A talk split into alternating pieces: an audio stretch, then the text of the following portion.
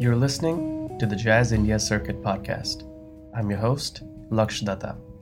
This episode is part three of our six-part musical journey about all that jazz. That opening number you just heard is from the song called Quantime by the band Drift the Trio with Ruben Narayan on drums. Ruben teaches at the One World College of Music in Gurgaon, and he is my guest in this episode where we talk about jazz drumming, where the music comes from, and the lyrical life of a jazz musician, on and off stage. All musicians learn and improve their skill set by playing the greats.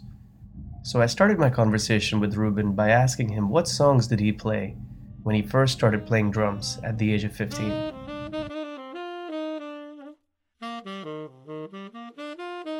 When I started playing, my, my goal was to get into the school band.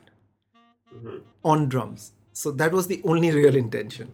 So obviously I did all the uh, choir singing, uh, backing, you know, uh, songs that we had to learn, Mister Postman, you know, a lot of the ABBA stuff and things like that. We had about like ten songs we needed to know to play in the school band. So I did that. And alongside there was uh, this, you know, rage for rock music at that point of time. The Deep Purples and the White Snakes and things like that. And everybody around me were guitar players and bass players, and they wanted to do that music. And I got onto the bandwagon, really. But s- somewhere in my entire uh, system, I-, I didn't really have a, a inclination for that music at all. I did it because it was something to do to get into the clique, you know. So I didn't really have a music, a particular music I enjoyed playing or wanted to like do. But interestingly, I, I, I spent about two years in the school band. That's maybe tenth and eleventh, or maybe even eleventh and twelfth. And towards the end of twelfth, uh, I had a very, very good music teacher. His name was Mister Brown. I, re- I, I requested him that I wanted to play a particular song, which was a very famous uh, jazz standard. It's called Take Five, and everybody knows it, Dave Brubeck. So I requested him if we could do that for one of the competitions. And he was really surprised that, you know, I'd be interested in doing that. Uh, So he said, yeah, sure, we tried it. It was an absolute disaster because none of us could improvise at that point of time. But when I think back, it, it, it was a very key moment for me to get into the music and be interested in it. I, because I, I see so many kids trying to play music or playing music, uh, for me, it's a very clear system on how it sort of comes around because, uh, you know, uh, people have certain voices and they uh, articulate melodies in a certain way. If you have a tendency to sing a melody in a particular way, it automatically gravitates to certain instruments. Do you, can you understand? Like yeah. for, from the beginning, if I would hear a melody, I would always use like do do do do. I would always sing these syllables. It was just natural for me to always sing that syllables, and thus now it makes sense why it was natural for me to sort of gravitate towards um, wind instruments in that way because you know. I wasn't singing like a violin, or I had these attacks in everything I was singing. So, you know, it sort of correlates that way quite directly.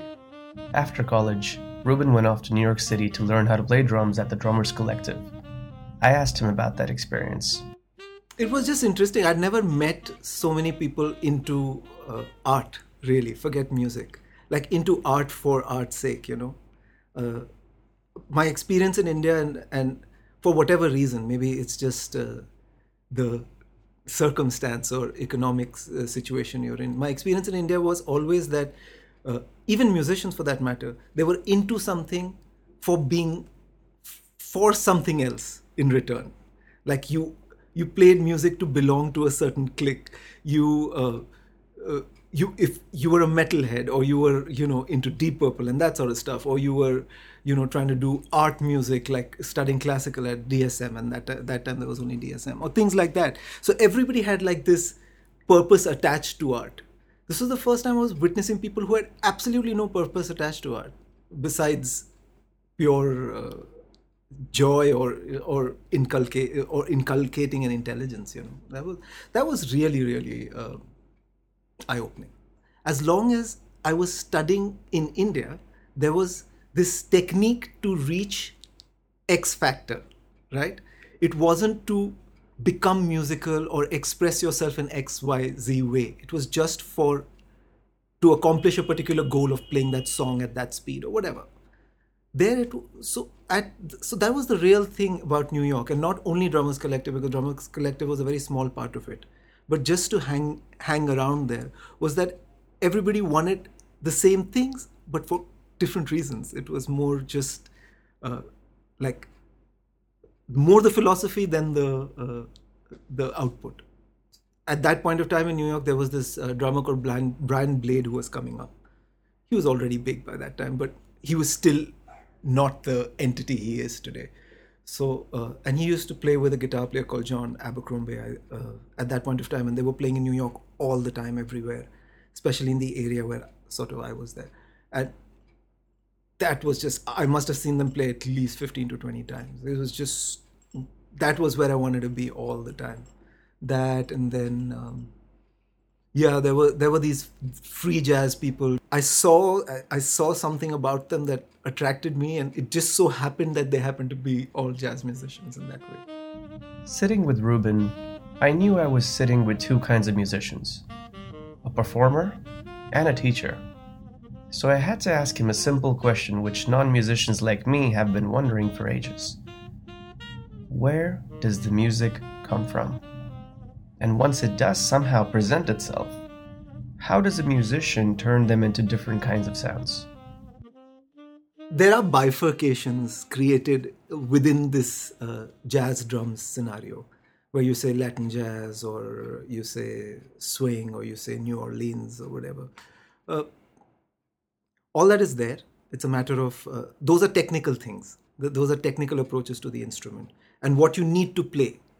But once you're over that hurdle, all of these styles are governed in my head by a single philosophy.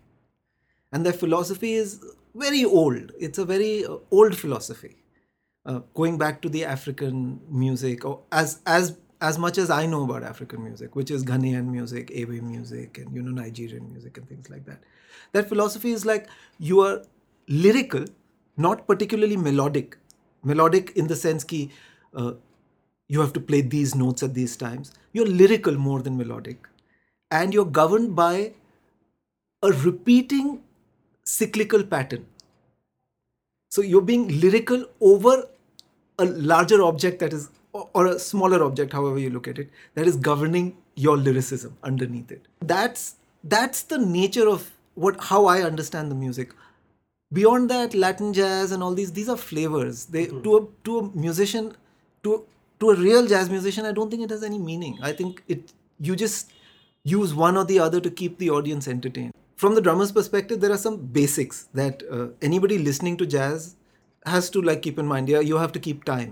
Like the, the pulse of the music has to be very, very constant, or very, very energizing, even if it's not constant. How I've personally felt all, all the time when I've been playing with people is that I've always felt more connected uh, in an ensemble with a singer, uh, or or with the soloist uh, at a given point of time, uh, because I feel like th- these are the only two instruments which aren't governed by temperament. It's not governed by uh, tuned pitches at any given point of time. It's more a lyrical thing. While you're improvising, it's more a lyrical thing. You're creating conversation over some fixed patterns, whether those be chords or whether those be rhythms, but you're creating. So I, I've personally, I've been told repeatedly to sort of follow the bass player and things like that, but uh, I've, I've I personally found it very hard uh, to do that because my natural instinct is to always connect directly with the with the lyricism of it rather than the uh, floor of it, you know. At the beginning of this episode, I told you about Ruben's band, Drift the Trio. They played together for a long time before distance, literally physical distance, made them take a long break. So I asked Ruben to reminisce a bit about a typical week during their gig life, and also how collaboration really works in jazz given the improvisational nature of it. You'll also hear a short clip of their song ten one in between. We were just a very heavy gigging band. We played a lot of... Uh, uh, this was uh, long before demonetization, so there was a lot of black money. Uh, we played a lot of people's lawns uh, and took cash for it. Uh, we played at a lot of clubs, lot of, lot of, lot of clubs. Clubs is not even the right word. We played in a lot of restaurants. We removed one table and played in a corner, as we do even today. Uh, so, yeah, we played, we weren't a successful band by uh, any measure, but we were a heavily gigging band. We played almost, uh, we had a permanent residency of playing three nights a week, plus we would get at least three other gigs on in that week. So we were playing about six or seven days. Even if we were playing three days, there were times we were playing two gigs a day. So it was very, very heavily gigging.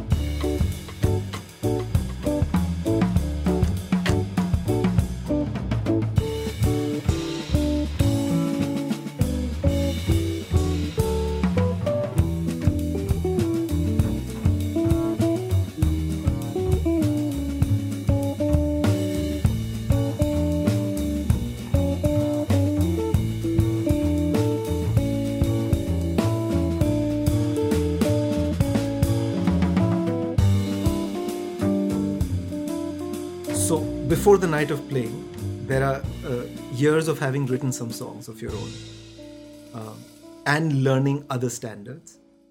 Um, and then when you come together as a group, you decide on the standards that are co- that end up being common between you people, that, that a group knows to, uh, all together. And you present your songs either in written format or you might have sent a recording, but that's rare. To send recordings to decipher something in the nature of jazz is hard because you have to have that sort of ear training. So you, usually it's in written form, and then you begin to uh, try to run through the music, prepare it, and then on the night you play your own songs which you've written o- over that period of time and standards that you know a particular band member might be comfortable with. So he'll lead the group on that uh, on that song, and then somebody else will lead it on a different song. So that so that's really how it works. There, there, there is a lot of preparation, but again, unlike a, a sort of a pop music or rock music sort of situation where you have, you know, end-to-end uh, rehearsal, like you're completely covered end-to-end on what you're supposed to do, and everything that's a hit is a hit, and everything that's a miss is a miss. In jazz, it's because it's so liquid, the it's the preparation is far more expansive, if, if that's the right word. Jazz musicians love what they do, and they also love watching and supporting each other. So before I left, I asked Ruben about what it's like to sit in the audience for a performance, and if he's able to take his musician or teacher hats off as he listens to the show. I'm unaffected by uh, the technical aspects of uh, when I'm when I'm in the audience watching a jazz band. Because I, I don't feel I really look at it that li- like that, especially if I was watching an improvisational band. Uh, yes, if I went to watch a funk band or a neo, neo-soul, as they call it today, I don't know why, it was a very strange word, but neo-soul band or something like that, then I'm observing it more as a thing, you know, like I tend to look at the drummer more, or I tend to look at the guy playing the chords more, or what sort of chords, you know, those sort of things happen more. When I see like a jazz jazz band play, it's very hard for me to sort of, uh, you know, isolate anything because the whole thing comes comes to me like one object. And especially if they're like, especially real, I don't want to use the word real jazz musicians, but I mean, people who've been uh, genuinely uh, touched by the music when they perform, they understand these things. So it's very even, it's even hard for an audience to receive them individually. because they've been the the community of it, or the presentation of of harmony, is so strongly inbuilt in the musician that you cannot perceive his performance as an isolated object. It really hits you like one big, really big object. And people play like that. People play with that much uh, freedom, yet uh, respect for what's happening around them. This is, this is uh, if anybody wanted, uh, personally, I think, if anybody wanted to study how to design a free world with a deep sense of community or deep sense of harmony, this would be the place to look. That was drummer Ruben Narayan telling us about the lyrical lives of jazz musicians. That's it for part three of the Jazz India Circuit podcast. This episode is being posted on November fifteenth, so if you're listening to this anytime before November thirtieth, you can still get tickets to India's premier jazz festival at jazz india circuit dot com. The festival is taking place in Goa on November thirtieth and December first, and then in Gurugram on December sixth. Listeners of our podcast get a special ten percent discount on any package. Just use the offer code jazz ten, that's J A Z Z one zero, at checkout on Paytm Insider. Closing out this episode is one of the bands performing at Jazz India Circuit in Goa on December first. This is The Turbans.